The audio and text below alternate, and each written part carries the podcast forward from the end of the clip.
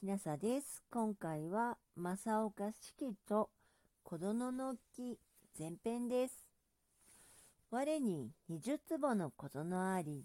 そのは家の南にありて、上野の杉を垣の外に控えたり、バスへの家まばらに建てられたれば、青空は庭の外に広がりて、雲行き取りかける様も意図豊かに眺めらる。初めてここに移りし頃は、わずかに竹やぶを開きたる跡とおぼしく、草も木もなき裸の庭なりしを、やがて家主なる人の小松三本を植えて、やや物まかしたるに、隣の老王の与えたるバラの苗さえ植え添えて、四五輪の花に銀杏をこせられることも多かりき、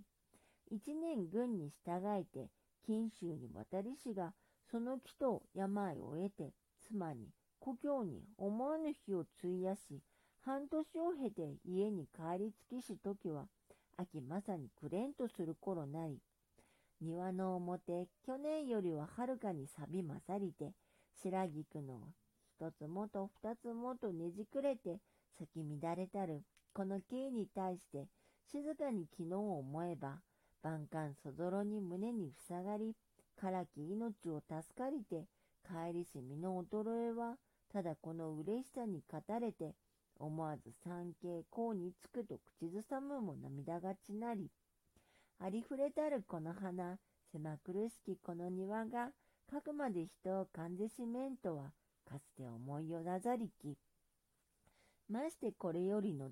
病いよいよ募りて、足立たず、門を譲るあたわざるに至りし今、小園は世が天地にして、草花は世が唯一の資料となりぬ。ようして、幾ばくか極相に信銀するに勝ると思わしむる者は、この十歩の地と数種の方派とあるがためにほかならず、継ぐのとし、春談ようやく催して、鳥の声いとうららかに聞こえしある日、病の窓を開きて、橋近くにじり出て、読書に疲れたる目を遊ばすに、生き生きたる草木の生気は、手のひらほどの中にも動きて、まだ薄寒き風のひやひやと病院の隙を犯すも、いと心地よく覚えゆ。これも隣のオーナよりもらいしという、萩の刈り株、すんばかりの緑を吹いて、たくましき勢いは秋の色も思わる。真昼過ぎより夕陰しいの木に落つるまで、何を見るともなく、ようたるがごとく、疲れたるがごとく、うっとりとして日を暮らすことさえおかり。今回はここまでです。正岡子規著小園の木前編でした。もしあなたが聞いていらっしゃるのが夜でしたら、よく眠れますように。おやすみなさい。